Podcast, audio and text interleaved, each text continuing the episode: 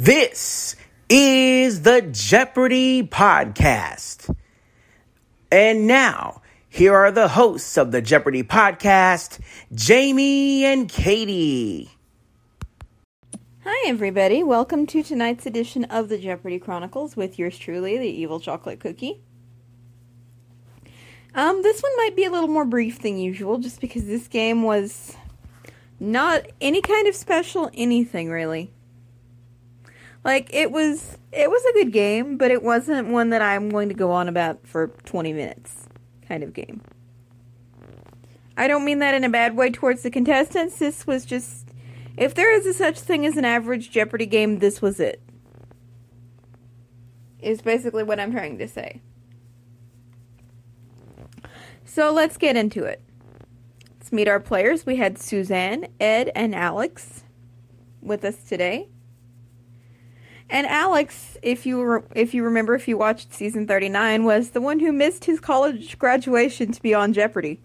I don't know if we talked about that. I don't know if we were here by that time, but I, I do remember that guy. It's kind of funny. They gave him the diploma anyway, though. He gets he does get to practice medicine, so that's that's good.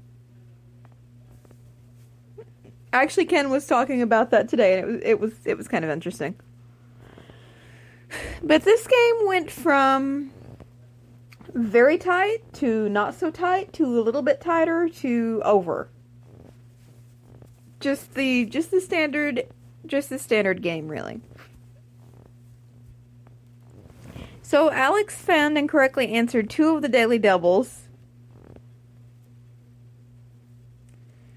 And the first one, of course, being in the Jeopardy round. Um Like I said, during that round, it was really tight between him and Suzanne. Ed was kind of behind for, well, really all of the game. But Alex and Suzanne were pretty tight in the first half or so, like that. Something like that, yeah? If I'm... If I know what a half is.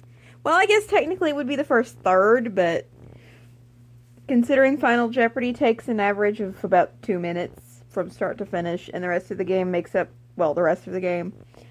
I usually just split it in half.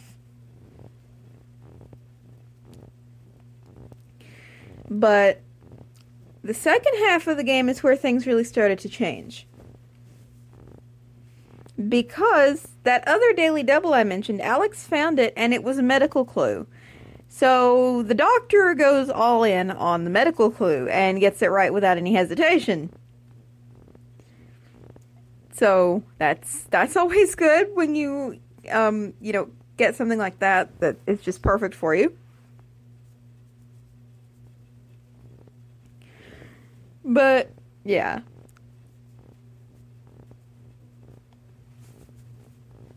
Suzanne found the other daily double and made a small wager that surprised everybody. Even, I believe, Ken was surprised.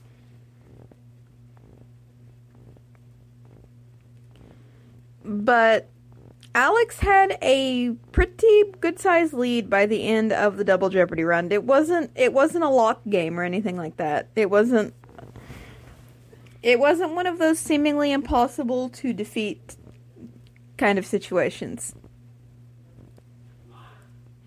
But he did have he did have a pretty good-sized lead. Which, you know, made Final Jeopardy kind of important. But it was one of those, we think we know what the outcome is going to be, but we can't say for sure. But if things trend, if things uh, if things keep going the way they're trending right now, then yes, we do know.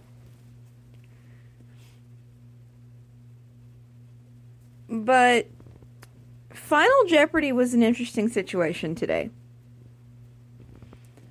And the reason I say that is because all of the contestants knew what the question was asking for.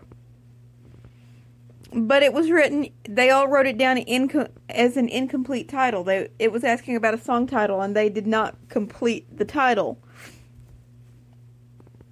And therefore were not given credit. And I really think that clue should have been redone. Just, there were a bunch of people talking about it on Reddit when I was checking stats and numbers and... refreshing who got the daily doubles and all that, so I didn't give you all bad info.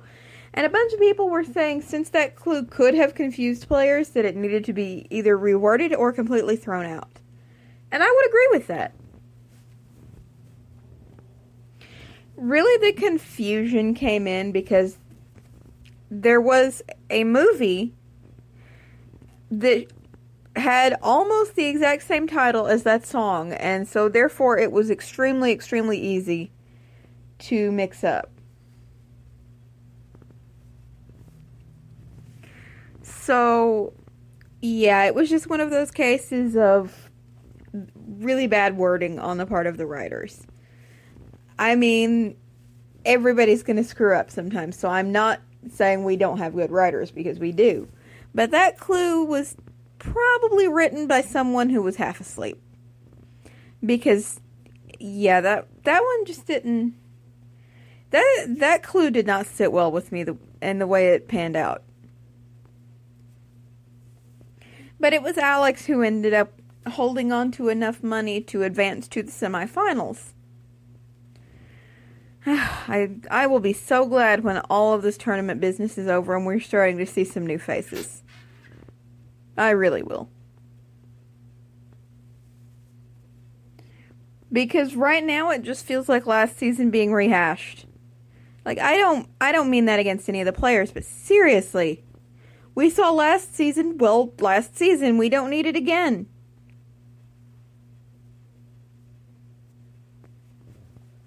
But yeah, that's basically how today's game turned out. I am not exactly happy with that last clue. But, hey, I don't work there. What can I say? So on that note, I'm going to wrap this thing up. I apologize if this is a little bit shorter than normal. But there's really not a whole lot to say today.